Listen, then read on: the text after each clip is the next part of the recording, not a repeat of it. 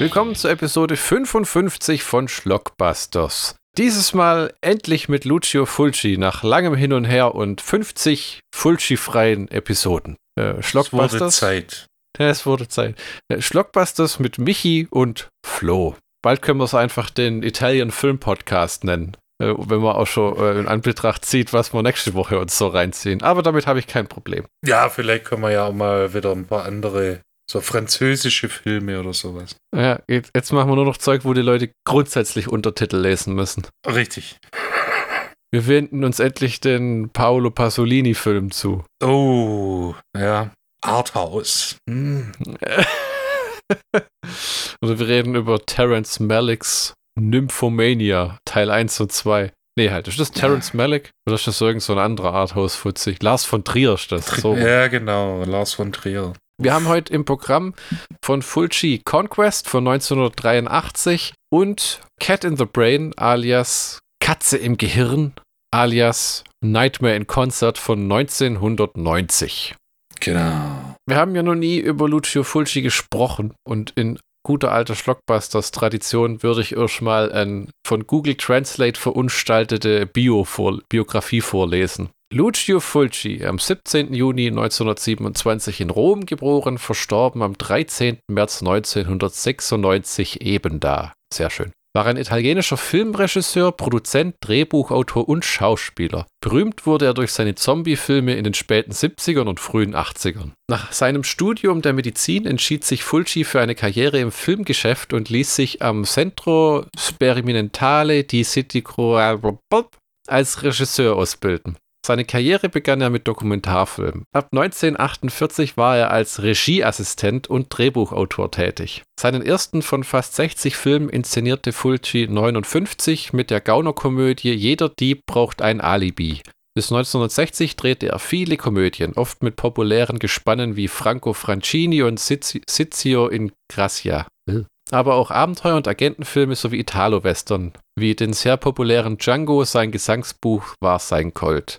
In den frühen 70ern drehte er einige Giallo-Filme, die als überdurchschnittliche Beiträge zum Genre gelten. Ja, eigentlich bei vielen Sachen jedes Mal, wenn Fulci Genrefilme gemacht hat, waren es eigentlich überdurchschnittliche Beiträge. Also ich kenne nicht alles. Ich sage jetzt einfach mal, du kennst auch nicht alles. Nee, aber wir kennen recht, aber wir kennen recht viele Filme von ihm. Und kritisch wurde es eigentlich erst zum Ende seines Lebens hin, wo er mehr oder weniger gearbeitet hat, weil er davon leben musste und die künstlerische äh, Ader so komplett in den Hintergrund geraten ist. Ja, wo es dann auch Probleme mit der Finanzierung gab und der ganze Scheiß. Hm. Ein weiterer großer Erfolg gelang ihm 79 mit Zombie 2 alias Voodoo, Schreckensinsel der Zombies, der in Europa als Nachfolger von George Abrams Zombie Dawn of the Dead vermarktet wurde. Es folgten weitere Horrorfilme, darunter einige mit Zombie-Thematik. Seine oft mit extremen Splatter- und Gore-Effekten angereicherten Filme werden häufig als einige der gewalttätigsten und blutigsten seiner Zeit bezeichnet. Ein Zombie hing am Glockenseil, die Geisterstadt der Zombies, das Haus an der Friedhofsmauer und der New York Ripper waren einige seiner größten Erfolge in diesen Genres. Einige seiner Filme wurden von der BPJM indiziert oder nach 131 Strafgesetzbuch als gewaltverherrlichend beschlagnahmt. Gegen Ende der 90er wurden viele dieser Schaffensphasen auf DVD in ungeschnittener Phase wieder äh, fast in ungeschnittener Fassung wieder veröffentlicht. Was äh, es, inzwischen gibt es richtig schöne äh, äh, Remasters oder gescheite DVDs von Blue Underground, äh, Severin, ähm, Shameless in Großbritannien, ähm, Arrow Video und 88 Films und so. Also es gibt kaum einen Fulci-Film mehr, abwürdig behaupten, 75, den du nicht in einer sehr guten Fassung bekommst. Witzigerweise bis auf diese Fernsehfilmphase. Hast du davon auch was gelesen? Gelesen, ja, aber äh, wenig gesehen. Ja, das ist wirklich so, weil diese Filme sehr schwer zu bekommen sind. Da geht es zum Beispiel, in Deutschland ist noch die beste Chance, an drei davon zu kommen, eine Best Entertainment DVD-Box, wo es nur in Österreich über Mädchen im Buchwald dann eine ungeschnittene gibt. Fulci galt als Einzelgänger, so vermied er eine Zusammenarbeit mit Dario Argento und war auch nicht gut auf ihn zu sprechen, da er zu seinen größten Konkurrenten um die Gunst des Horrorpublikums zählte. Hat sich im späteren Lebensjahr allerdings ge äh, geändert, weil die sich auf einer Convention begegnet sind und äh, Argento Fulci auf die Beine helfen wollte, der am Ende echt, dem ging es so unglaublich dreckig. Nicht nur, dass er krank war, er hatte kein Geld mehr, der hat am Ende sein Haus verloren und musste ja. in eine kleine Wohnung ziehen. Fulci war einer von den Regisseuren, der in jungen Jahren oder sagen wir mal bis Ende der 80er sehr viel gearbeitet haben aber mit den 80ern und dem Home-Video wurde es schon schwieriger, weil diese Kinoauswertungen weggefallen sind und die Distributoren von diesen Home-Videos natürlich kein Interesse hatten, irgendwie die Regisseure von den Filmen mit gutem Geld zu beteiligen. Ne? Ja, ich habe vor einer Weile gelesen, Charles Bronson war einer der ersten Filmstars, die schon in den 80ern gesagt haben, ich will am Home-Video beteiligt werden, ne? weil da dann irgendwann ein Großteil des Geldes herkam. Ja, und Fulci hat, ja, wirklich. Fulci hat da auch ziemlich drunter gelitten, weil der einfach kein Geld mehr verdient hat. Der hat auch Ende der 80er hat er in einem Deal mit einem Fernsehstudio acht Filme runtergerotzt, darunter When Alice Broke the Mirror und Sodoma's Ghost, die unter anderem in unserem äh, Zweitfilm Cat in the Brain, den Michi noch äh, bespricht, verwurstet wurden. Das waren Fernsehfilme. Da gab es irgendeinen Deal. Das war nie angedacht, dass er acht Filme macht. Aber, und der hat doch nicht bei allen acht Regie geführt. Einer davon war ein komischer Hänsel und Gretel-Film, wo er mal, wo er selber gesagt hat, er hat nicht mal jemals das Set betreten. Aber weil er mit dem Produzenten in Kontakt stand, haben sie dann auch seinen Namen äh, äh, benutzt, um das für den Vertrieb einzusetzen. Das richtig Kuriose ist, das waren fürs Fernsehen produzierte Filme. So hat man das Fulci verkauft. Nachher kam raus, dass die nie im Fernsehen liefen, sondern alle auf Home-Video sofort veröffentlicht worden sind und das erste Mal dann 2006 in Italien im Kabelfernsehen liefen. Also kurzum, Fulci wurde einfach nur beschissen und man hat kurz schnell Filme mit ihm gedreht und mit Hilfe von seinem Namen und dem unglaublichen Verkaufszahlen von den Videotapes inzwischen in Großbritannien war er schon einer von den Video-Nasties, diesen verbotenen Horrorfilmen, die nur völlig zensiert rauskamen. Also der Mann hat richtig Pech gehabt. Fulcis Filme wurden vom großen Publikum meist nicht beachtet und erreichten nur unter Genre-Fans Kultstatus. Nach seiner vorübergehenden Abwendung vom Splatterfilm gelang es Fulci nicht mehr an frühere Erfolge anzuknüpfen. Durch persönliche und gesundheitliche Probleme, aber auch finanzielle Beschränkungen des Budgets ließ sich die Qualität seiner Arbeit teilweise nicht halten und ließ sehr stark nach. Fulci starb 1996 bei den letzten Vorbereitungen zum Film Wax Mask an ähm, Diabetes, äh, also der hat man behauptet immer, der hätte aufgehört, sich das Zeug zu spritzen, aber dadurch, dass er fast mittellos war und ihn kaum einer mehr angestellt hat, man ist sich nicht sicher, ob der Typ sich umgebracht hat. Ne? Was ich nicht glaube. Ich glaube, der hätte es nämlich im Endeffekt wenn er nicht immer alle Hilfe abgelehnt hätte, so wie ich dies, sich das liest, und auch von Agento die Hilfe angenommen hätte, hätte der sich auch wieder hochgerappelt. Ich habe auch äh, gelesen, dass er sehr angetan war, ähm, weil er erst zuletzt rausgefunden hat, was für einen Kultstatus er in USA und äh, in, in Großbritannien hatte. Und er war sehr angetan das ist ja, ähm, da gibt es ja diese Videoaufnahmen von einem ganz alten Fulci schon im Jahr seines Todes auf diesen Conventions und so, gell? Ja, die, die ist auf, auf der Bonus-Disc von Cat in the Brain drauf. Oder ist das 95 sogar erst noch? Äh, Anfang, Anfang Mitte der 90er, also äh, relativ kurz vor seinem Tod. Ja. Aber wenn man dann sieht, wie Cat in the Brain, wie er sich selbst darstellt, weil in dem, der Film ist im Grunde genommen zum gewissen Teil Fulcis Art zu zeigen, wie es ist, diese Filme zu machen, wie er sich selber damit fühlt. Und ich habe so, ich das auch verstanden, so, dass er nicht unbedingt glücklich damit ist, dass er nur das Blättertypi ist. Ja, weil, weil jeder äh, Regisseur hat ja so eine gewisse, einen gewissen künstlerischen Anspruch und äh, auch wenn es, äh, er sagt auch, diese Horrorfilme haben ihm auch Spaß gemacht äh, zu machen, weil er selber gerne Horrorfilme angeguckt hat oder Gruselfilme vielmehr. Und da hat er gesagt, das hat am Anfang Spaß gemacht, aber jetzt ist es mehr so, es muss blutiger sein, kein Anspruch mehr auf Story. Hm. Ja, das glaube ich sofort tatsächlich, weil die letzten, gerade die Fernsehfilme waren echt Metzgermasse. Ja. Also das war einfach nicht mehr schön, weil wenn man so die, die hoch äh, äh, Voodoo, Schreckensinsel der Zombies, ähm, The Beyond, City of the Living Dead, ähm, House by the Cemetery,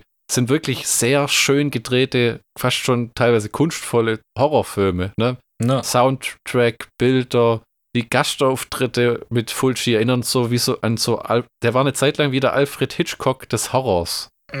des italienischen Horrors, wenn man so will. No.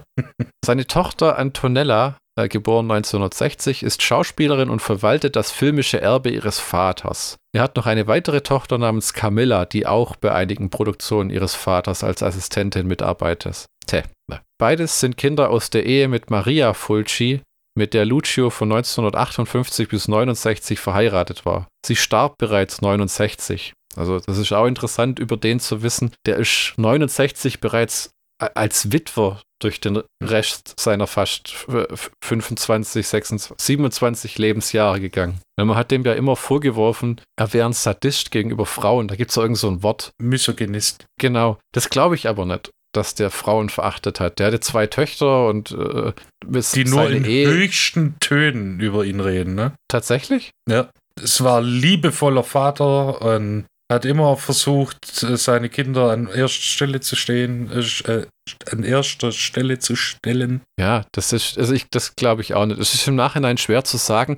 Man muss auch leider sagen, es ist einer von den Fällen, wo man als italienischsprachige Person mehr über Fulci rausfinden kann als wir zwei. Weil ja. über den gibt es tatsächlich Biografien, Dokumentationen, weil es tatsächlich ein Interesse an dem Mann gibt in Italien scheinbar. Aber äh, auf Deutsch, ver vergiss es, äh, sogar mit englischen Untertiteln. Jetzt haben sie, 2019 haben sie sein Leben sogar verfilmt. Okay. Ähm, da gibt es einen Film, äh, Fake for Fulci, das ist so halb Interviews, halb biografischer Film. Mhm. Gibt es in den USA von Severin auf einer Blu-ray, kannst du importieren für 40 Dollar, brauchst einen Code A-Player und oh. Mhm. Da bin ich sogar an dem Punkt, wo ich sage, da würde ich sogar für mal zahlen, und mir es als Stream angucken. Es wird mich immer nur ankotzen ein bisschen, wie bei allem, was wir zwangweise über einen Stream gucken, weil wenn es gut ist, will ich es ins Regal stellen. Weil ja, ich kann mir nicht genau. merken, ich kann mir nicht merken, dass ich das irgendwo als digitalen Download habe. Ich weiß nur, ich habe eine PlayStation 3, die habe ich mal mit dir zusammen gekauft und ich habe die nach Jahren wieder angeschlossen und habe gesehen, ach du Scheiße, da ist Monkey Island und Call of Juarez und alles drauf, weil ich das digital gekauft habe. Das bleibt mir nicht im Gedächtnis. Also ich kann mir das nicht merken, wenn es nicht irgendwie mir mal auf den Kopf fallen könnte, weil es im Regal schief steht. Ich habe tatsächlich geschafft, noch ein paar andere Sachen über Fulci rauszufinden. Ähm, da muss ich jetzt leider erstmal ein bisschen durchstottern und das fliegt im Schnitt teilweise auch wieder raus, aber ich habe äh, versucht, nur ein paar Sachen rauszufinden, die nicht so offensichtlich sind. Zum Beispiel, äh, ich habe rausgekriegt, dass Fulcis Frau äh, nicht verstorben ist, sondern die hat sich umgebracht. Oh. Und zwar hatte die eine Krebsdiagnose in 69, wo man gesagt hat, das ist unheilbar und dann hat sie sich, man weiß nicht wie, aber sie hat sich selber dann umgebracht. Ja. Was, was natürlich doppelt bitter ist. Ne? Nicht nur, dass deine Frau so früh verstirbt, sondern sie hat sich auch noch selber umgebracht, um einem qualvolleren Tod zu entgehen. Also, das ist schon wahnsinnig bitter. Und durch die Blume kommt auch raus, dass Fulci noch eine dritte Tochter hatte, die kurz nach dem Tod ihrer äh, Selbstmord ihrer Mutter bei einem Verkehrsunfall gestorben ist. Also damals war das quasi junger, aufstrebender Regisseur, dem seine Frau sich umbringt und dann stirbt auch noch seine Tochter beim Verkehrsunfall. Ja, da bekommt man eine zynische Weltansicht. Ja. Fulci hat zwei Kurzgeschichtensammlungen geschrieben. Zu Deutsch Der schwarze Mond und Stimmen aus den Tiefen die le natürlich leider nur in Italien veröffentlicht worden sind. Und die hat er auch in den 90ern, wie es aussieht, äh, ähm, rausgebracht. Porca ähm, miseria. Und eine ganz verrückte Sache, die ich auch noch rausgefunden habe, ist, ähm, Fulci hat neben der Filmkarriere hat der Lyrics geschrieben. Der hat italienische Popmusik geschrieben. der hat Songs für Adriano Celentano geschrieben. Nice. Die Lieder 24.000 Küsse, und Dein Kuss ist wie ein Felsen, es wurden von ihm geschrieben. Es ist halt so ein harter Kontrast, weil du in Cat in the Brain stellt sich ja auch jemand da, der sich nur die ganze Zeit brutale, grauenhafte Morde und, und Splatter-Szenen ausdenkt und dann schreibt er irgendwie die, den Songtext zu 24.000 Küsse für Adriano Celentano. ja, das, okay, das, ja, das habe ich nicht gewusst, ja. Ja, wirklich nett, oder? Ich finde es witzig, dass er bei IMDB äh, nicht als Regisseur geführt wird, sondern hauptsächlich als Autor, Echt? weil er zu 67 Filmen das Drehbuch verfasst hat, Aha. aber nur bei 61 Filmen äh, Regie geführt hat. Deshalb Ach, ist er schon Autor.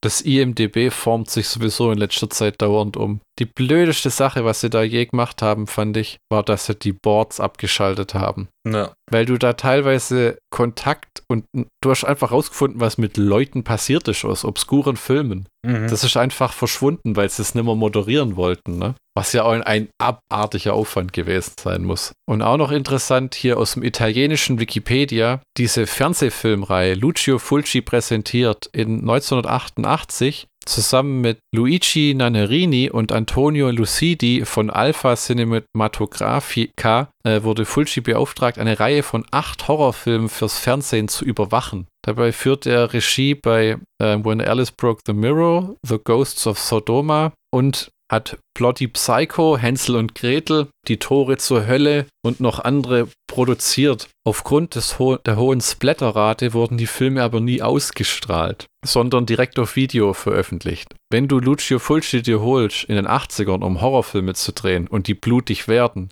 also die, die stellst du ja nicht fertig und dann merkst, oh, die sind ja blutige Horrorstreifen. Die, die, die, die, Produzenten haben garantiert den Typ verarscht und wollten da einfach Kohle mit seinem Namen machen ja. auf dem Videomarkt, da bin ich der Meinung. No. Und dann auch noch ein interessanter Artikel: Unvollendete Projekte.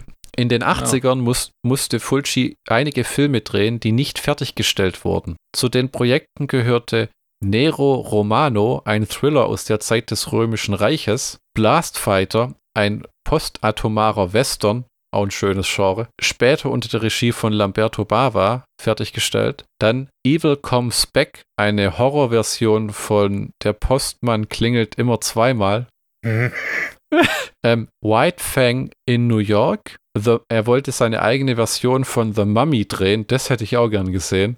Und er hatte geplant, eine Fortsetzung zu A Cat in the Brain zu drehen. Das stelle ich mir interessant vor. Vor allem so ein richtig alter Fulci, ne? Also so, ähm, ähm, das Cat in the Brain war ja noch vor, bevor von dem Ruhm in den USA erfahren hat, glaube ich. Ne? Ja, ja, ja. Bevor wusste, das ist ja das Problem. Das hat ähm, Enzo G. Castellari mal in den Audiokommentaren gesagt und Fulci, glaube ich, in dem Interview, das auf der äh, Grindhouse DVD ist. Er hat nie Geld gesehen von den Auslandsverwertungen. Er hat auch hm. keine Rechte von den Filmen. Er hat gesagt, wenn er die Rechte hätte, würde er irgendwo auf den Bahamas sitzen. Ne?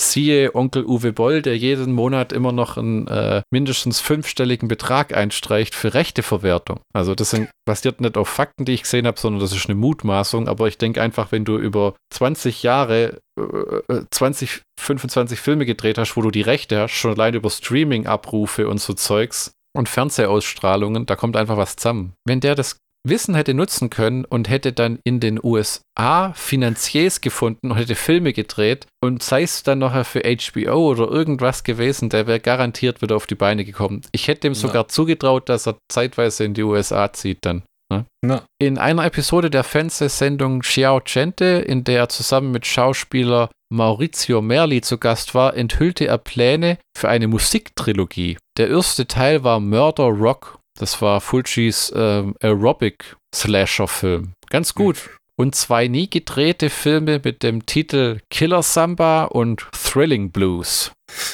Also, das hat ja eigentlich jeder Regisseur, äh, wenn er zu gewisser Beliebtheit bekommen ist, äh, irgendwo Notizen liegen von Projekten, die unterm Stein hängen geblieben sind. Ne? Also da gibt es ja Tonnen von Scheiß bei jedem, bei, sogar beim Schwarzenegger, ja. bei Carpenter haben wir auch drüber geredet. Aber ich finde es immer interessant und dass der Mann tatsächlich Filme gedreht hat, die er nie vollendet hat, wie diesen Blastfighter.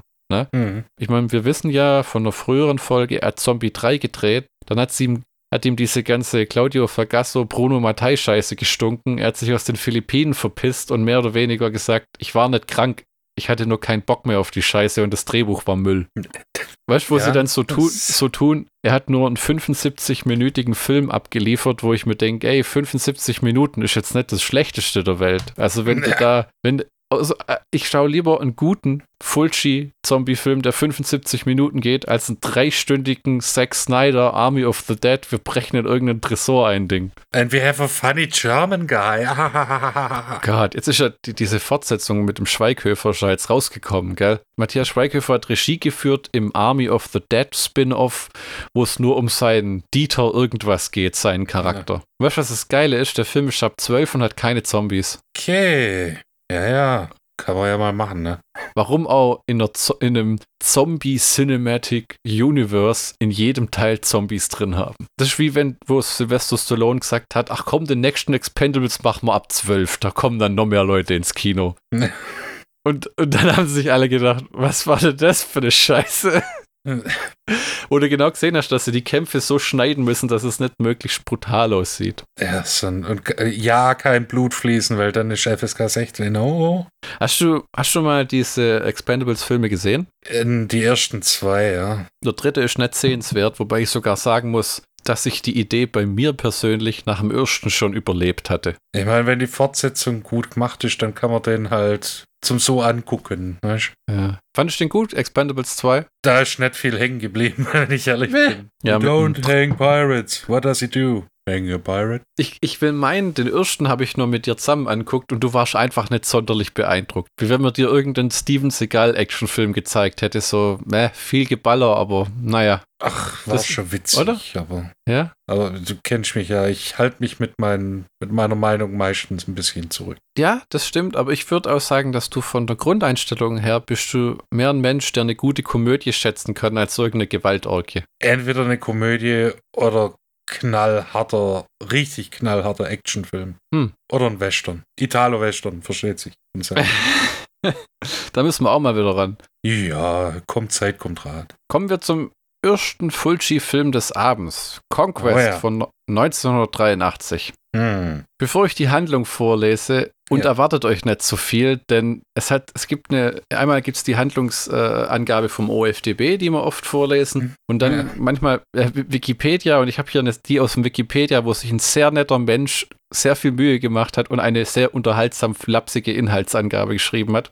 Michi, wie hat dir Conquest gefallen? Ja, ähm, es war viel Weichzeichner drauf Gott, das war eine Katastrophe.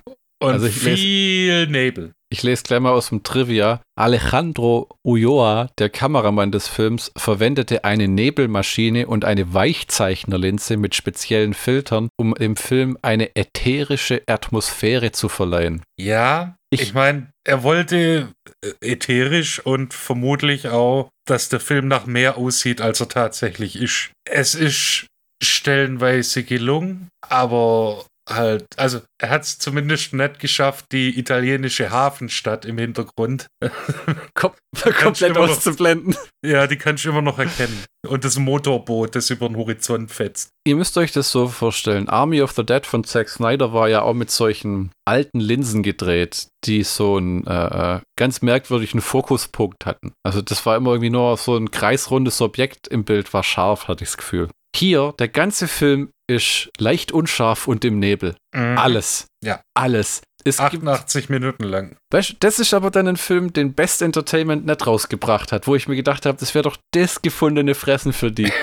eh alles immer in Scheißqualität, das wäre doch ideal gewesen. Daher kann nämlich keine Sau sagen, ob das einfach nur schlechte Bildqualität ist oder ob der Film so ist. Ich habe die Blue Underground DVD anguckt und habe mir gedacht, ah, weil die liefern ja eigentlich nur ordentlichen Scheiß ab und das war eine, das war eine Katastrophe. Also äh, äh, für, äh, vom, vom, vom Anschauungsverhältnis her, weil es war, es, hat, es war anstrengend, sich das anzusehen. Ja. Aber nach so ungefähr, ich sag mal, 60 Minuten von 88, da ist es dann nicht mehr so aufgefallen. Äh, Hattest dich dran gewöhnt. Also, äh, ich muss ehrlich sagen, der Film hat mir überhaupt nicht gefallen. Die DVD ist schon wieder zum Verkauf freigegeben und äh, ich werde mir das auch nie wieder anschauen. Ich fand den grausig. Denn wenn man Also- jetzt gesagt hätte, hä? Die, ich sag mal so, wer sich bei Arthur beschwert hat, dass die Story zu flach ist, kann sich hier beschweren, dass die Story non-existent ist. es sind Leute, die einfach nur aus dem Bild rein und raus wandern. Ja, einer heißt Elias und der andere Mace. Mehr Am- am- weiß ich nicht. Am Anfang irgendwie erscheint so eine Art Sean Connery in so einem halbtransparenten Wuschelkopf, der so einem,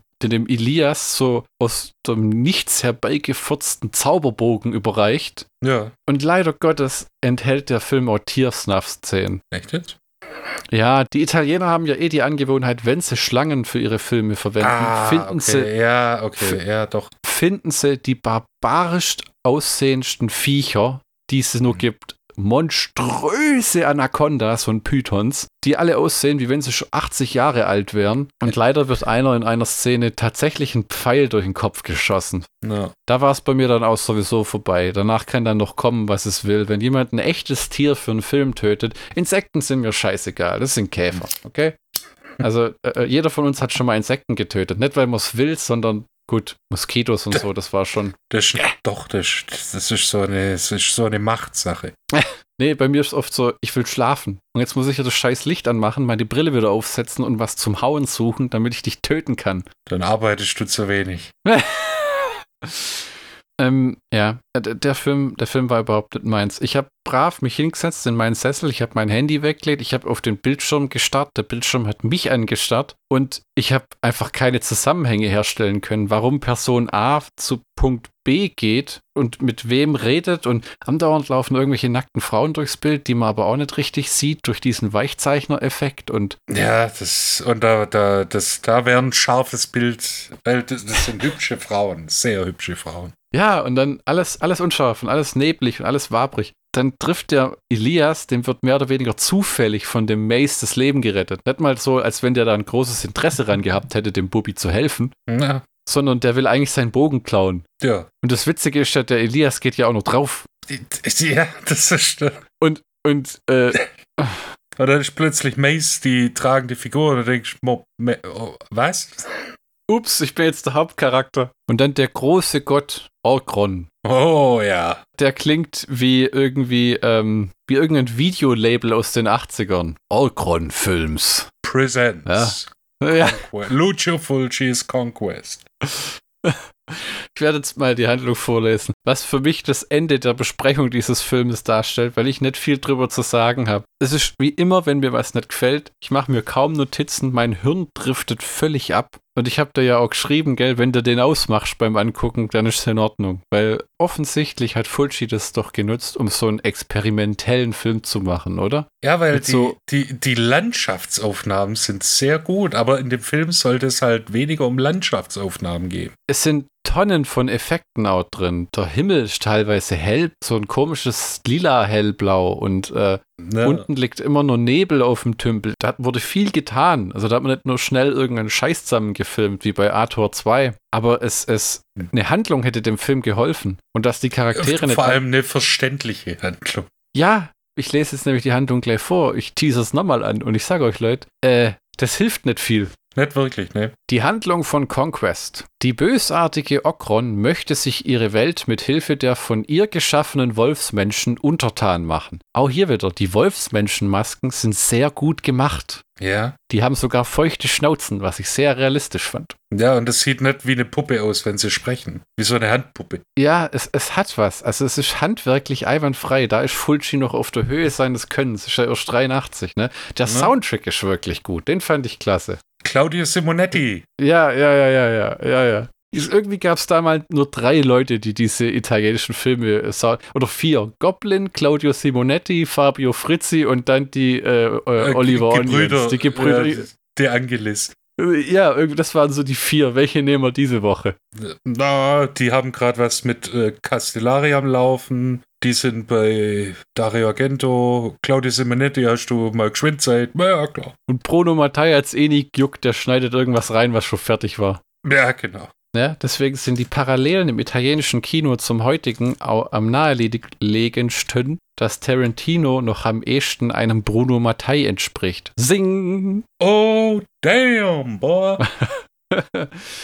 Die bösartige Okron möchte sich ihre Welt mit Hilfe von Wolfsmenschen untertan machen. Da hat der junge Elias etwas dagegen, der von seinem Vater einen magischen Bogen erhalten hat. Im Lande Orkrons begegnet er Mace, der im Einklang mit der Natur lebt und Orkron stürzen möchte. Elias unterstützt ihn. Nachdem Okron, deren seherische Fähigkeiten die Gefahr angezeigt hatten, mit dem Gott des Bösen allerlei Zombies auf die beiden gehetzt hat, kehrt Elias in seine Heimat zurück, überlegt es sich aber dann anders und wird durch einen Hinterhalt von Dämonen ums Leben gebracht. Satz Ende. Mhm.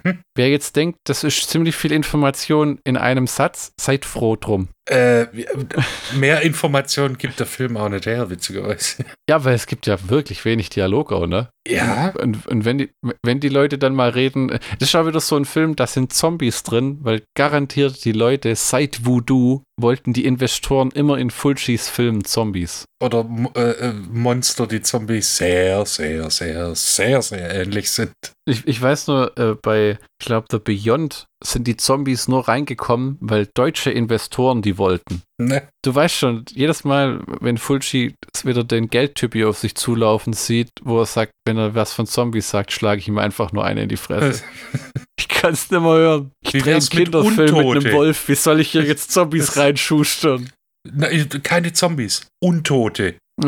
Mace verbrennt die Leiche, streut die Asche über sich und stellt Mhm. unter Zuhilfenahmen des Bogens Orkron im Kampf. Er tötet sie und aus ihrem Leichnam springt eine Wölfin, die in den Wald flüchtet. Ende. Sequel? Oh Gott. Bei manchen Filmen ist es gerechtfertigt, dass sie in die Obskurität geraten. Genauso wie das hier. Also es ist nicht der schlimmste Scheiß der Welt.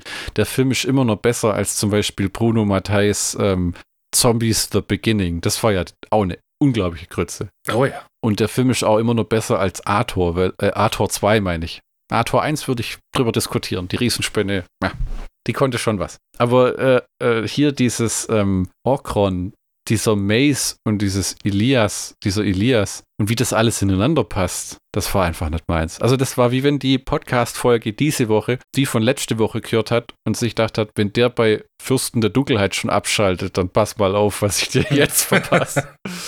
Ne? Weil das, das war echt, ähm, ich hätte jemanden mit neben mir äh, äh, sitzen brauchen, der mir erklärt, warum passiert, was passiert, obwohl wir beide das gleiche anschauen. Der, und die Person sagt dann, äh, ganz ehrlich, ich habe keine Ahnung, was hier gerade abgeht.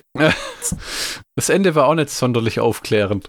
Es ist sehr abrupt, vor allem. Das war so ein klassisches, wupp, die Zeit ist um, wie so bei ähm, Heroin Busters, wo, wo die geile Luftverfolgungsjagd und dann, oh, äh, 104 Minuten und der da einfach nur stürzt, rammt das Flugzeug in den Boden und dann war Ende. Ja, oder bei, bei unserem äh, letzten CC Top Konzert. Während der Fußballweltmeisterschaft in Deutschland. Gerade mitten im Solo, Billy Gibbons tippt Dusty Hill auf die Schulter. Ah, ist schon wieder soweit. Feierabend. Ciao. Die haben, ich glaube, die haben sie nach 72 Minuten verpisst oder sowas, gell? Ja, so um den Das- Dreh rum. Die waren so schnell fertig, die illegalen T-Shirt-Händler auf dem draußen Konnten vor der Halle. mal aufbauen. Die, ja, die, die haben gerade ihre Kartons hergeschleppt. Wie, wie, was, wo? Köstlich. Ähm, der Schlockbusters-Count zu Conquest. Es ist ein handwerklich sehr gut gemachter Film. Der, der Soundtrack äh, wäre eine CD wert.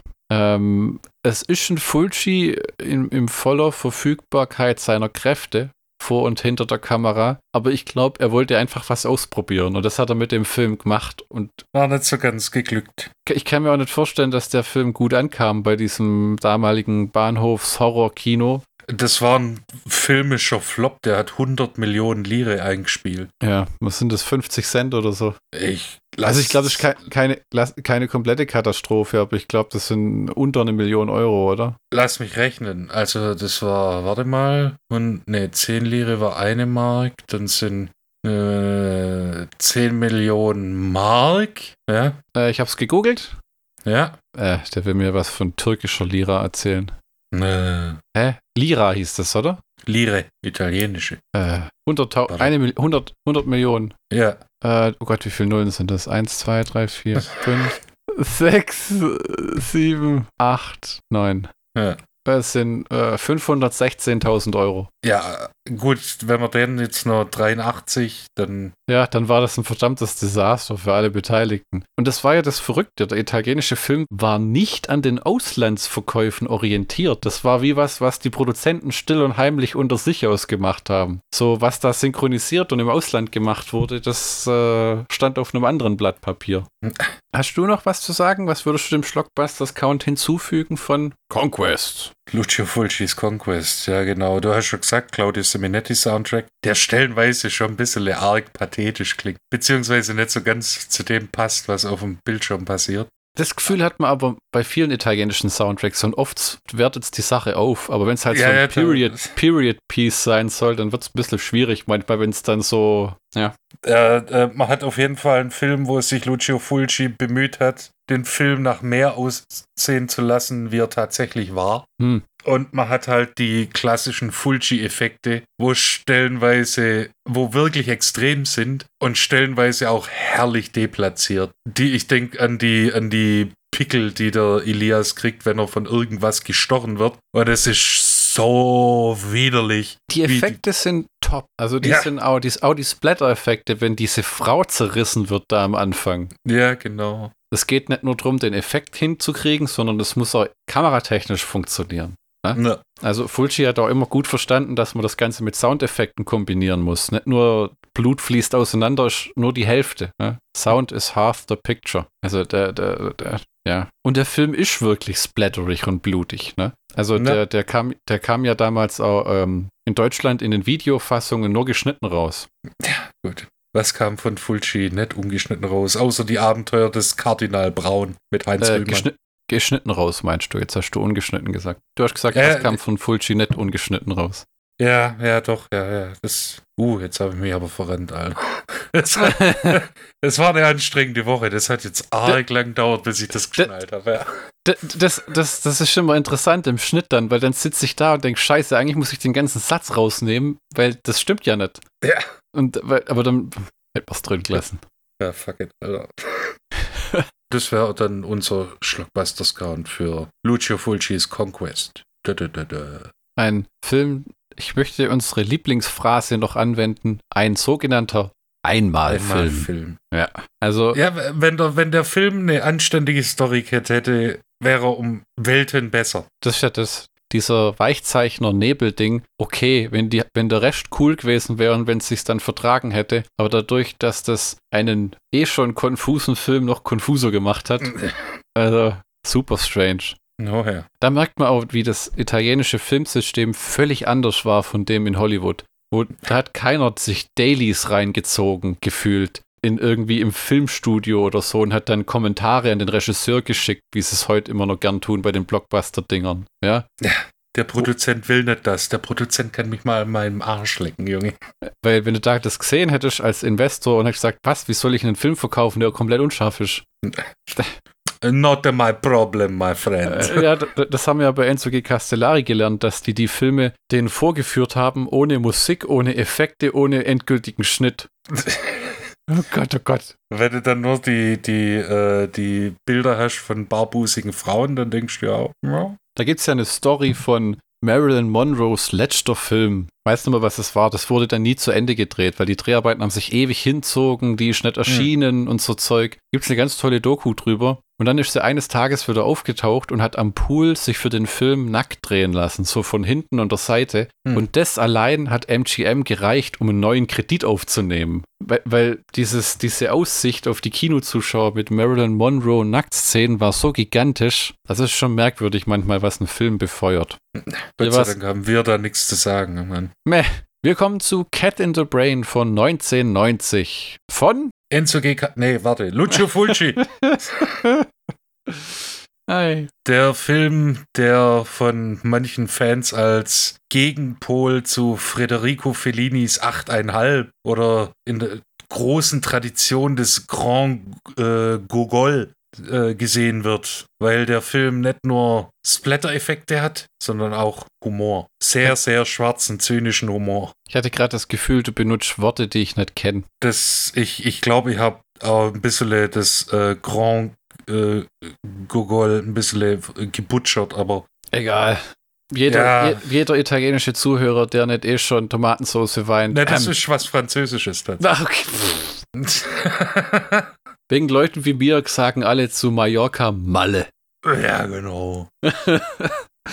Zum Cast. Hm. Wir haben in den Hauptrollen Lucio Fulci als Dr. Lucio Fulci. Ja, das, das hätte ich gern auch mal erklärt. Wo ich die Plakette an seinem Haus in dem Film gesehen habe, wo ich mir auch gedacht habe, wow, da schleicht er durch so, ein, so eine graue Steinsiedlung und kommt an eine Haustür, die teurer aussieht als der ganze Rest vom Dorf. So irgendwie Ebenholz, lackiert, mit Goldplakette mit seinem Namen. Fährt so einen fetten Mercedes da durch das, wie so ein Einsiedler Bergdorf. Ah ja? Ähm, warum Doktor? Äh, weil er sich selber als Doktor bezeichnet hat. Tatsächlich. Also der hat, der hat ja studiert, gell? Aber Genau, und äh, also laut eigener Aussage, das ist leider nicht belegbar, weil die ganzen äh, Unterlagen dazu in den Wirren des Krieges so ein bisschen untergegangen sind. Im Prinzip hätte ihm, glaube nur noch äh, irgendwas, nur noch eine Kleinigkeit gefehlt, dann wäre er Doktor geworden. ah, Da Ja, neben aber- Dr. Uwe Boll, Dr. Lucio Fulci. Das wäre ja mal Richtig. Double Feature gewesen. Oh ja. So, so ähm, Meeting of the Doctors. Ja, so, wie, wie hieß dieser Romero Argento-Film? Two Evil Eyes oder so? Ja, genau. Hätten die zwei dann Two Evil Brains machen können. Two Evil Doctors. Dann haben wir äh, Brad Halsey als äh, Human Monster, witzigerweise aus Archivaufnahmen von dem Film Touch of Death. Ja, Brad Halsey hat bei diesem Film nichts bekommen, ja, ja. weil der Film war ja schließlich schon gedreht. Da unterschreibst du einmal. Dann haben wir David L. Thompson als Professor Egon Schwarz. Geoffrey Kennedy als Officer Gabrielli. Melissa Longo als Katja Schwarz. Ria De Simone äh, aus The Touch of Death. Sascha Maria Darwin aus The Touch of Death. Robert Egan als er selber aus Ghosts of Sodom. Äh, Shillet Angel als Filippo, der Produzent. Lup Calenzi aus Massaker. Paul Muller, wir kennen nicht Umlaut, aus Hänsel und Gretel. Maurice Polly äh, aus The Murder Secret. Vincenzo äh, Luzzi als Chainsaw Man. Äh. Marco Di Stefano aus Bloody Psycho. Ja, da hat er Und seine ganzen, ganzen Fernsehfilme hat er da reingewurschtelt. Richtig, alle 89, äh, doch 89, 88. Ah. Dann haben wir noch äh, Leila Frank und Judy Morrow als Nurse Lily. Genau. Soll ich, soll ich mal die Handlung Oh, vorlesen? erkl- klär uns auf. Genau. Der Regisseur Lucio Fulci, gespielt von Lucio Fulci, wird geplagt von albtraumhaften Tagträumen, die ihn fast um den Verstand bringen und die Arbeit an seinem aktuellen Film behindern. In seinen Träumen begegnen ihm Splatter-Szenen, vor allem aus seiner späteren Schaffensphase. Oh nein, die Rückkehr der Fernsehfilme. Er sucht den Psychiater Professor Egon Schwarz auf, um sich helfen zu lassen, doch dieser schmiedet finstere Pläne, denn in Wahrheit ist er der zurzeit gesuchte Serienkiller. Er versucht, seine Taten Lucio Fulci anzuhängen. Punkt. Man muss sagen, ich habe dem Trivia entnommen, dass es für den Film nur ein 46-seitiges Skript gab oder irgend sowas. Ja, genau. Wenn man bedenkt, dass es andere Filme gibt, die aus so Footage von anderen Filmen zusammengebaut worden sind. Maniac Cop 3, Phantasm 4 äh, sind nur die Beispiele, die mir sofort einfallen. Meistens endet es in einer verdammten Katastrophe. Und hier kannst Ja, du es nicht auseinanderhalten. Es gibt stellenweise blöde Überleitung. Ähm, ja, wenn Fulci mit den Mordszenen interagiert, wo man so eine Kamera auf ihn zuschwenkt und wieder weg und er nur so uh, macht. Ah. Aber alles andere, muss ich sagen, ist nahtlos.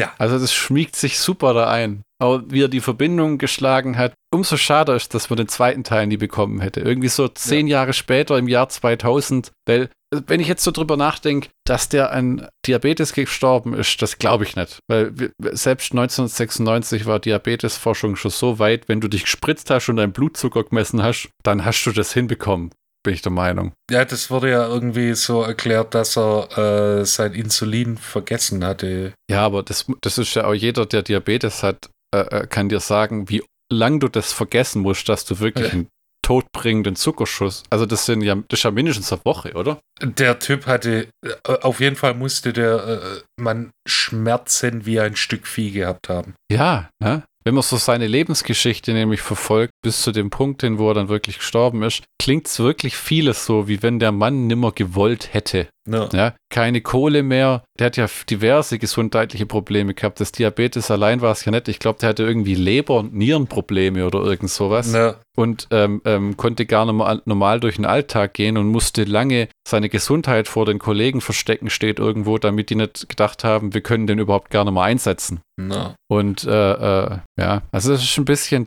tragischer, als es hätte sein müssen. Das, äh, das Traurige ist ja, das trägt zum Mythos mit bei.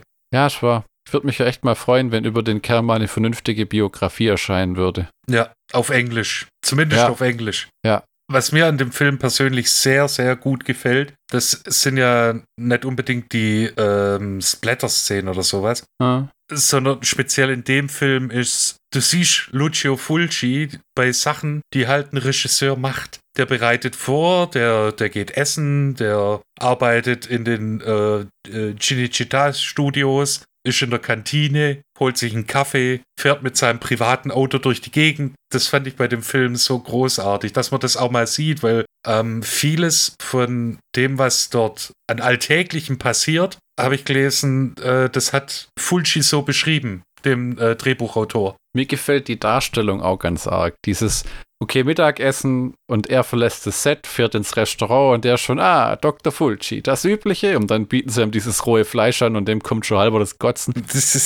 Ähm, weil er erst diese Splatter-Szenen gedreht hat. Man hat ja oft diesen verklärten, diese verklärte Ansicht aus Hollywood von Regisseuren, wo auch viele Regisseure, ja, Billy Wilder oder John Ford oder so Leute von damals so Megastars waren, die gar nirgends hingehen konnten. Während Ja. Fulci halt sich selber zum Mittagessen fährt und Ja. da halt muss halt auch einen Parkplatz suchen wie jeder andere Mensch und Genau. äh, Mit seinem weißen Mercedes 190 E. ist das dein Auto? Nee, das war, äh, das war quasi der Baby-Benz, der da gefahren wird. Ah, okay, der Baby. bisschen, wenig, ein bisschen weniger Leistung und ein paar Sachen waren anders. Ah, okay, okay. Aber äh, das, ich, ich freue mich immer, wenn ich, äh, wenn ich so ein Auto sehe, weil ich denke, die habe ich auch mal gefahren. Hm.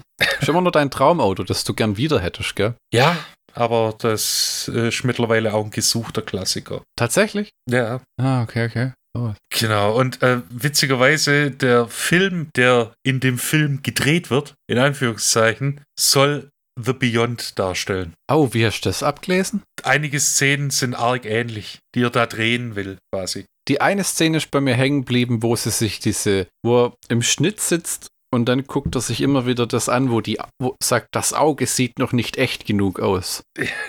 wo ich mir gedacht habe, was da fehlt, ist eigentlich eine Aufnahme vom Messer, wie das von hinten in den Kopf reingeht, weil du siehst nur die Frau schreien und plötzlich verliert sie ein Auge und du denkst, was? Ich habe das gar nicht gerafft beim ersten Mal angucken, dass das die sein soll. Wo dann sagt, das Auge sieht noch nicht echt genug für mich aus. Es tut mir leid, Dr. Fulci, ich werde mich anstrengen. Oh nein, meine Augen. Und dann eine lockere Rückhand, Alter.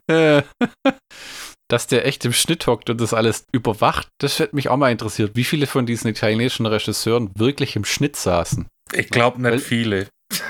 Gell? Weil, ähm, was, also in unseren Kindertagen auf den Herr der Ringe DVDs hat man in den Extras ja das Gefühl gehabt, jeder Regisseur hockt danach auf einer riesen Glotze, barfuß im Schnitt und schaut auf einem riesen Fernseher seinen Film an, wie der zusammengefrickelt wird. Richtig. Aber, aber viele haben das ja einfach abgegeben, wie fertig. Ja, jetzt machst du Schnittmann. Dafür wird er Mhm. bezahlt. Wobei, ich glaube, ja der Einzige, ja. der das gemacht hat, war Sergio Leone, weil der ein leichter Control-Freak war. Ja, das kann ich mir auch vorstellen. Dass viele das einfach gelassen haben. Unter anderem auch wahrscheinlich, weil die Produzenten gesagt haben, das kostet ja mehr Geld, wenn du da damit dazu reinhockst und den Typen auffällst, ja. Nee. Der Pro ist einfach ein ganz anderer Prozess. Ich finde es immer interessant, weil im Endeffekt ist alles, was passiert am Set, der Regisseur, davor, die ganze Kacke, im Schnittraum hast du deine Ruhe. Da Ja. sind keine Schauspielerspirenzchen mehr, das sind keine Delays, das sind keine Geldsorgen mehr, meistens hoffentlich Ja, hm. ähm, sondern einfach jetzt müssen wir es in eine Reihenfolge bringen. Und es Genau. gibt ja das bei den italienischen, da hat einfach der Cutter gemacht und fertig. Und dann gibt es, äh, wie du sagst, Sergio Leone oder Peter Jackson, die da dazukommen und Anweisungen geben, tatsächlich aber nirgends genannt werden. Und dann gibt es Leute wie Sam Raimi, hast du das mal gehört? Der hat ab einem bestimmten Bekanntheitsgrad jeden seiner Filme von drei verschiedenen Cuttern erstellen lassen und hat dann aus diesen drei Fassungen den fertigen Film zusammengebaut. Uff.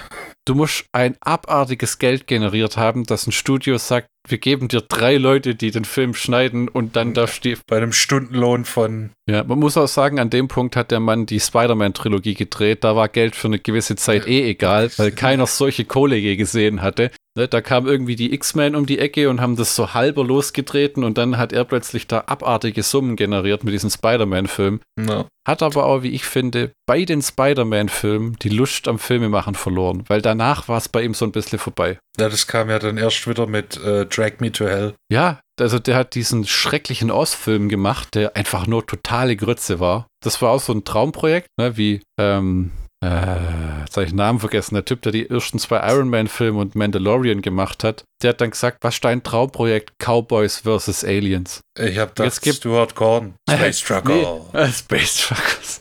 Der ist mir auch nachgegangen. Das war auch echt schon so ein Verbrechen gegen das Kino im Grunde genommen.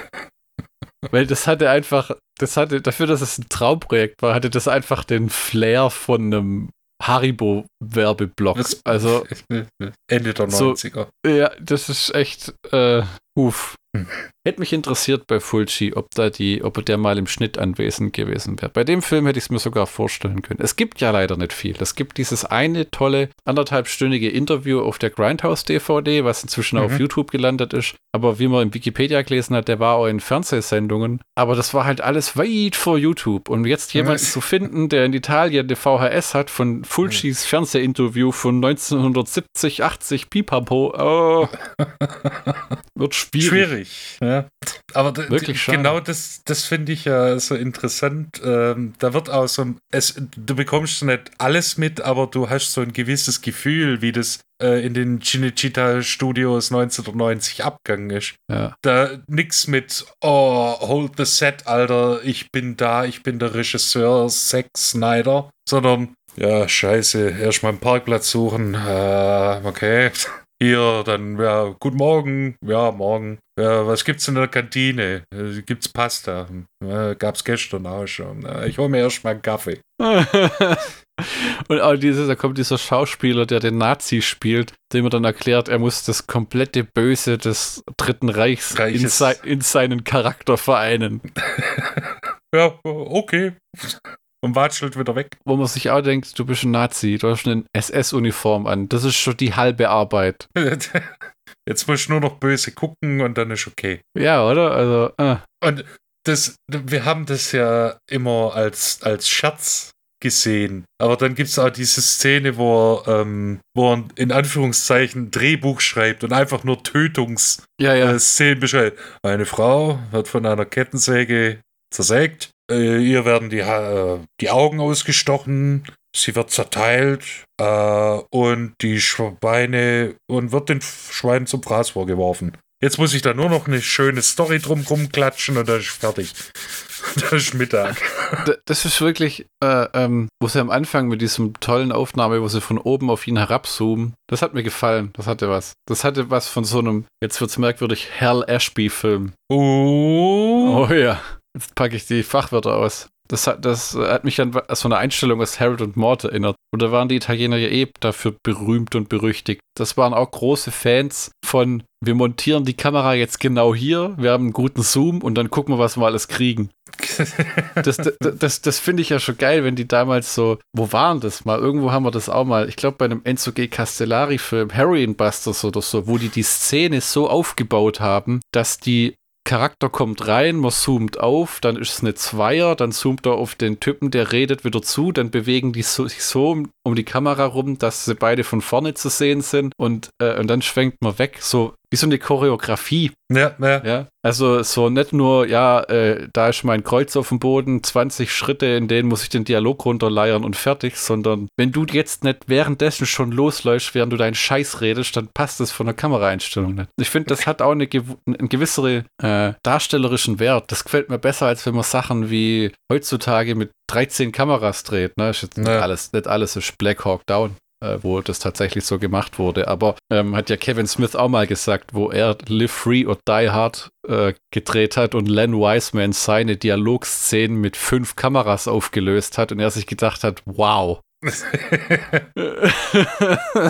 Das ist doch nur ein Typ, der redet. Warum braucht er mehr wie zwei Kameras? da hat mir das immer gefallen, wo er mal erzählt hat, er könnte sich nie vorstellen, einen Actionfilm zu drehen. Das wäre wahrscheinlich so zwei Typen, Superhelden reden oder drüben passiert ein Verbrechen, ich muss kurz weg, läuft aus dem Bild, hört irgendwelche Geräusche und kommt zurück. Auf jeden Fall, was ich sagen wollte. Köstlich. Über den haben sie jetzt eine Doku gedreht, über Kevin Smith. Uff. Ja, ja, ist Okay. auch ein bisschen zu jung für sowas, wenn du mich fragst. Der Kerl ist ja auch erst jetzt, was? Knapp 50? Ich glaube, der ist über 50. Also ist vor, vor ein paar Jahren 50 worden, meine ich. Ah, okay, okay. Nimmst du denn immer nur übel, dass er seine kompletten Podcasts hinter einer Paywall versteckt hat? Das, das wäre doch mal interessant, äh, so alte italienische Regisseure zum Podcast. Ja, so quasi Gilbert Godfreys Colossal Podcast für den italienischen Film. Genau, äh, wenn es geht auf Englisch. Ja, ich meine Enzo G. Castellari und auch Schauspieler von damals, Franco Nero, Ne? Fabio Testi. so die auch teilweise die äh, ähm, Leute aus den Fulci-Filmen, Giuliano Gema. Ja. Vielleicht gibt es das schon, nur auf Italienisch. Mehr, mehr das, hm. Wird man leider nie erfahren. Hm. Oder wir müssen Italienisch lernen. Aber ich weiß nicht, wie es gerade aussieht mit Volkshochschulen. Aber zurück zu Cat in the Brain. Genau. Äh, Im Prinzip, die Story habe ich ja schon erzählt. Es ist wirklich so, dass äh, Fulci dann von Tagträumen äh, heimgesucht wird, von Splatter-Effekten, wo man dann nicht wirklich weiß, okay, ist das, weiß der, sind es aus, aus dem Film oder ist es in der Realität echt? Das kommt da nie so raus. Und äh, er geht dann zu, zu seinem Psychiater, der zufälligerweise Nachbar ist, und äh, lässt sich da hier ein bisschen, spricht sich aus auf der Couch auf der berühmt-berüchtigten. Währenddessen mordet der Psychiater fleißig vor sich hin mit seinem, mit seinem grauen Hoodie und seinen, seinen sehr, sehr prägnanten Zähnen. Der hat Pferdezähne, so, so lange Stampfer. Ja, das sieht in einer Szene sehr, sehr wild aus. Ah. Mit, mit dem wilden Blick äh, dann in die Kamera. Ah, ich bringe jetzt jemanden um. In einer Szene sagt ja Fulci auch, weil er durchdreht, Farbdosen. ja, genau, weil der Baulärm ihm auf den Sack geht. Und durch die Kettensäge, die läuft, hat er wieder Flashbacks an seine gefürchtete TV-Filmzeit. Ja. Und dann hackt er auf roten Farbdosen äh, rum, weil, weil man das ja macht. Ne?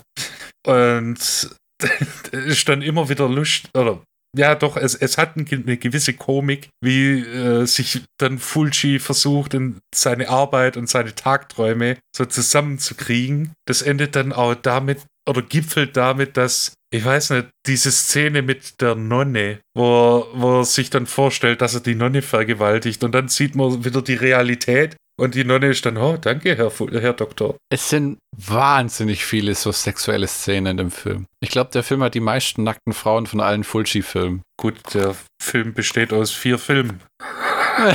ja, der verprügelt ja in einmal so ein Kamerateam. ja, das, das, der kriegt so, der hat so eine Art, ähm, ach, wie heißt Death Rides a Horse mit ähm, Lee Van Cleef und Giuliano Gema? Ich glaube, ja. Ja, der, wo will Giuliano Gema diese Typen wiedererkennt, die seine Familie ausgelöscht haben. Das hat Tarantino gestohlen für Kill Bill, dieses Wii, uh, Wii, uh, wo das Bild so rot wird. Mhm. Da, da, da, das ist aus diesem Western geklaut. Und das gleiche passiert Fulci auch. Ähm, wieder mal, Tarantino klaut einfach nur alles zusammen. Ne?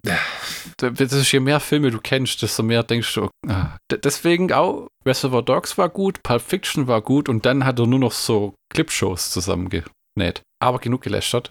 Auch wenn, wenn einige Leute das äh, hier widersprechen wollen, ich stimme dir voll und ganz zu. Danke. Ja, das ist. Wir waren ja selber große Fans von dem. Wir fanden Reservoir Dogs fantastisch. Ja. Pulp Fiction ist ein klasse Film mit einem super Samuel L. Jackson und einem merkwürdig guten Travolta. Jackie Brown war irgendwie blank. Ja. Ja, doch. Und dann steile Abwärtskurve. Kill Bill hat man sich noch angucken können. Ja. Death Proof, okay. Und dann war es für mich aus. Ja, das war. Und das, das Neue mit dem Hollywood hat es wieder mal bestätigt, dass das. Und die Leute fahren auf den ab. Ich kann das einfach nicht nachvollziehen. Das ist wie, guckt euch doch die Filme an, die der da zweitverwurstet. Ja. Das ist, das ist wie wenn du dir das Erwachen der Macht anguckst und denkst, boah, der große Planet mit der Kanone, also das fand ich eine tolle Idee. Und dann die Raumschiffe und die Zerstörer. Das war ja noch nie da, Alter. Ja, dann guck, guck doch mal das Original an vor, vor 40 Jahren. Die Explosion ist sogar schöner. Weil praktischer Effekt, verdammt nochmal. so sieht's aus. Aber ich finde bei Cat in the Brain, an einem gewissen Punkt driftet der Film ein wenig ab und verliert sich selber. Wenn es zu viele Gore-Szenen sind und zu viel Fullshit, der nur noch davon äh, reagiert. Das ist, der Film hat ein sehr schönes Ende. Ja. Wo quasi äh, die Dreharbeiten des Filmes beendet werden und Fulci dann auf seiner Yacht der Perversion oder Perversion ja. davon segelt. Was wirklich seine Yacht war. Echt? Ja, der, der Mann hatte eine Yacht mit dem Namen Perversion.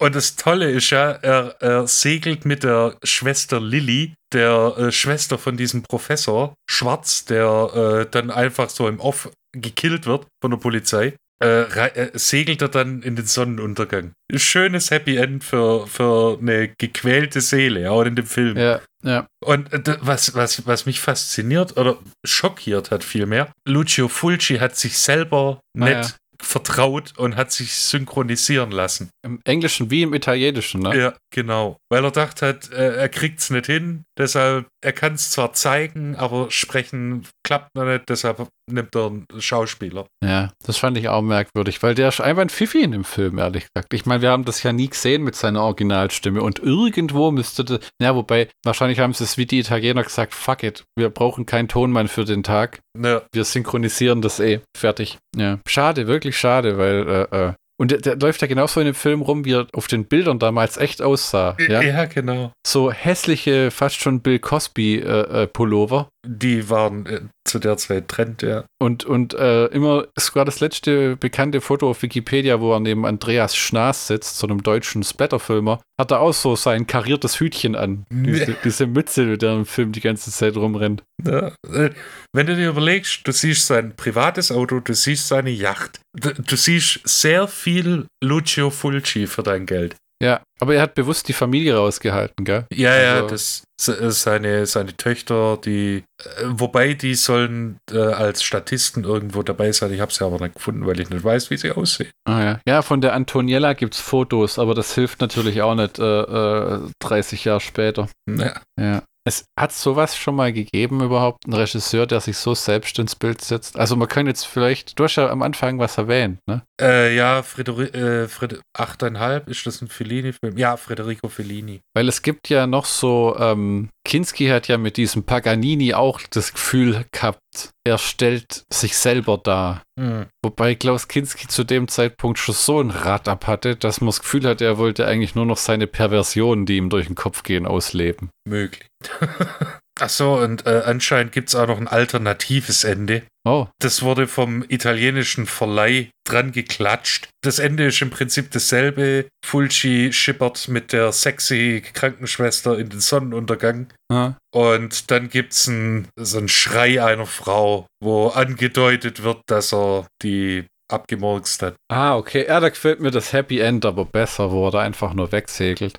Ja, definitiv. Dann hätten wir den Schlockbusters-Count von der Cat in the Brain, oder? Ich würde schon sagen, was, was würdest du denn hier Schlockbusters Count hätte? Es ist eine einzigartige Selbstdarstellung eines Horrorregisseurs in der damaligen Zeit. Mhm. Für einen Fulci-Film untypisch, die Musik sticht nicht sonderlich hervor, sondern ist eher ein Nebenprodukt. Ja, tatsächlich. Er unterstützt nur das Gesehene. Der, der Film ist wirklich unterhaltsam anzuschauen. Er ist sehr brutal, aber das fällt nicht so ins Gewicht, weil das ja bewusst als Film- und Splatter-Szenen dargestellt werden und nicht als echt, wie in den anderen Filmen. Was mich manchmal gestört hat, war, wo man gesehen hat, dass Szenen einfach falsch ausgeleuchtet wurden. Oh. Ja, erinnerst du Das- dich am, am Ende, wo man sieht, dass der neben dem Kameramann gegenüber von der Yacht steht ein Typ und hält so eine Lampe hoch?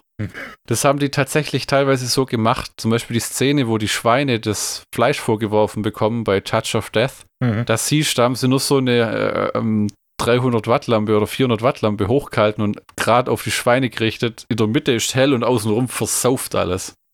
Aber das ist halt diesen Fernsehfilm geschuldet. Man muss sagen, Fulci hat aus Scheiße echt Gold gemacht, weil diese Fernsehfilme waren teilweise grottig. Aber dann zu sagen, weißt du was, ich muss aus dem ganzen Shit noch irgendwas. Äh, äh, äh, Irgendwas Positives raus. Ja, irgend, weil, weil der selber gesagt, dieses Zeug wurde runtergerotzt, diese Fernsehfilme, ja. Das waren Hingehen, Abarbeiten. Der hat, äh, wenn man das rausliest, hat nie so schnell Filme gedreht wie diese Fernsehfilme. Und was, wenn er dann echt sagt, ich will eine Geschichte erzählen und wie das war und wie ich mich fühle und dann ziemlich bewundernswert. Also es ist ein, ähm, ein toller Film, wenn man Fulcis Filme mag, wenn man das italienische Kino mag. Es ist aber auf gewisse Weise auch ein Inside-Gag, finde ich. Weil Ja. wenn du noch nie einen Fulci-Film gesehen hast und dann denkst, ach, dann gucke ich mal den an, das wird komplett an dir vorübergehen. Also das war ja tatsächlich einer der ersten Fulci-Filme, die ich gesehen habe. Hm. Da habe ich ja die, diese grottige Fulci-Box gekauft damals. Ah, in der Krabbelkiste beim Alpha-Tech. Richtig. Ja, war das nicht dann sogar eine geschnittene Fassung und Das, so? das war die äh, geschnittene deutsche Fassung. Ah, hattest du die Best Entertainment Genau. Oder irgend dann- sowas. Carol dann- Media. Genau, und, und dann habe ich von dir mal zum Geburtstag die äh, amerikanische bekommen oder britische? Äh, Die das, Grindhouse, das ist amerikanisch, ja. Amerikanische. Genau, und das hat es natürlich ein bisschen aufgewertet. Wobei es Ja. interess äh, auch interessant ist, die deutsche Synchro passt auch nicht so ein bisschen. Tatsächlich habe ich die deutsche Synchro manchmal vermisst. Äh, ich habe sie st stellenweise immer noch im Kopf. Vor allem, wenn er Echt? sich die Kippe äh, anzündet, wenn er zum Auto geht. Und sonst äh, dieser innere Dialog. Warum rauche ich eigentlich noch? Ich genieße es doch gar nicht mehr. Dann schmeißt er die ganze Schachtel weg. Das kommt im Englisch nicht so gut rüber, gell? Hast du eigentlich die deutsche noch? Äh, die müssten noch irgendwo rumfahren, ja. Oh, muss ich auch schon mal suchen gehen. Ja, ich, weil die ist nicht in meinem DVD-Regal. Oh. Ich glaube, die ist noch irgendwo in einer ganz, ganz alten Kiste irgendwo reingeschmissen. Ach du je, ja, okay. Ganz lieblos. Ja, weil es auch ein liebloses Produkt ist, muss man dazu sagen. Das stimmt allerdings. Das war einfach nur damals eine schnelle rechte Verwertung. Ja, und Ja. dann so runtergeschnitten, dass man eine FSK 18-Version kriegen kann. Ja, ja. Also es ist äh, ein sehr interessanter Film, muss man sagen. U Es und ist- ungewöhnlich humorvoll für, für einen Fulci-Film, finde ich. Vor allem in der Phase seines filmischen Schaffens, ne? wo, Ja. wo, wo eigentlich schon geplagt war und keinen Bock mehr hatte auf das Horrorzeug. Ich hatte auch den Eindruck, diesen Dario Argento Wax Mask Film hat er gemacht, weil er sich ein Comeback erhofft hat, erst recht mit Argento als Produzent. Na, Also ein Comeback im Sinne von äh, finanziell und allem. Ich glaube aber nicht, dass er wirklich Bock hatte, noch mehr Horrorfilme zu drehen. zumindest nicht in der Schlagzahl. Manchmal wäre es interessant, wenn man irgendwie rausfinden könnte, was gewesen wäre, wenn. Ja, ja. Ne? So, äh, was wäre, wenn Fulci nicht 96 gestorben wäre? Was, wenn Zappa, Nicht 94 gestorben wäre. ja, was, wenn Freddie Mercury Anfang der 90er nicht gestorben wäre? Ja. Was, wenn John Candy keinen Herzinfarkt gehabt hätte? Wie, wie, was würden die heute noch machen? Also ein Teil hätte sich wahrscheinlich einfach verdient zur Ruhe gesetzt, kann ich mir vorstellen. Na, Aber bei anderen wäre einfach, oder Hunter S. Thompson wäre auch einer. Ich hätte mir gewünscht, der hätte noch gelebt in der Zeit, wo Trump Präsident gewesen wäre. Oh. Weil wenn er Nixon gehasst hat, der hätte ja dem Trump persönlich jeden Tag gegen das Weiße Haus gepisst. Ja, oder äh, auch äh, Bill Hicks. Was, der, was hätte der noch in sich? Der, was, der hat ja schon mit 33 Jahren das geschafft, was jeder Stand-up von, von dem jeder Stand-up-Comedian träumt. Hm. Außer vielleicht Dave Chappelle. Schon schade manchmal, wenn die Leute, deren äh, künstlerischen Ausput man mag, dann so früh gehen. Ja. Ja. Aber andererseits, wie vorhin gesagt, das ist dann auch so ein bisschen eine Legendenbildung. Ja, das ist wohl wahr. Das ist, das ist aber oft so. Das ist äh, wie, wie du an einen Film, ein Album oder ein Buch rangehst, hat oft damit zu tun, wie es zu dir gefunden hat. Na, Also ich habe jetzt zum Beispiel auf meinem Schreibtisch einen Stapel aus 15 DVDs, die ich mal aus Paketbestellungen bekommen habe, die ich mir nur angucken muss, ob ich die behalten will. Und wie ich das mache, ist, ich gucke die ersten 10 Minuten an. Wenn mich der Film nicht reißt, weg damit. Ja? Während, wenn du jetzt so einen Conquest anguckst, wo du auch in den ersten 10 Minuten denkst, was zum Teufel soll das denn sein, aber du weißt, Lucio Fulci, Splatter gut gemacht, du siehst, wer den Soundtrack gemacht hat, dann guckst halt mal weiter. genau. Ja, also das ist, da, da kann jetzt sein, das sind Filme dabei von Regisseuren, wo ich in zwei, drei Jahren draufkomme und mir denke, oh, das wäre nochmal interessant. Das ist, glaube ich, uns beiden schon mal passiert, oder? Wenn du das dann unter neuen Aspekten siehst und denkst, Ja. scheiße, das hatte ich schon mal in der Hand. Genau, das habe ich auch oft bei, äh, wenn ich äh, Musikerbiografien lese. Hm. dann höre ich mir in der Zeit, wo ich das Buch lese, auch die Musik an und habe dann wieder einen anderen Sicht auf, die, auf den Output. Hm, hm. Ja. Ach, Onkel Fulci, viel zu Ja. früh gegangen. ja, das ist voll wahr. Aber nie vergessen, Alter, nie vergessen. Nee, viele von den Filmen, also manche wie äh, Cat in the Brain schaue ich nicht so oft, aber so The Beyond, City of the Living Dead, Haus an der Friedhofsmauer, witzigerweise The Black Cat, den schaue ich Ja. auch ganz gern. Ja, Gibt es manche, die so regulär im DVD-Player landen. Und von ähm, The Beyond gibt es eine ganz tolle DVD, die selten geworden ist, auch von Grindhouse Releasing, wo David Warbeck zusammen mit der Hauptdarstellerin einen Audiokommentar aufgenommen haben und buchstäblich sechs Monate nach dem Audiokommentar war David Warbeck tot. uff. Und der sagt schon während dem Audiokommentar, ich bin wirklich sehr krank und äh, lang, also am Ende glaube ich, das war auch übel.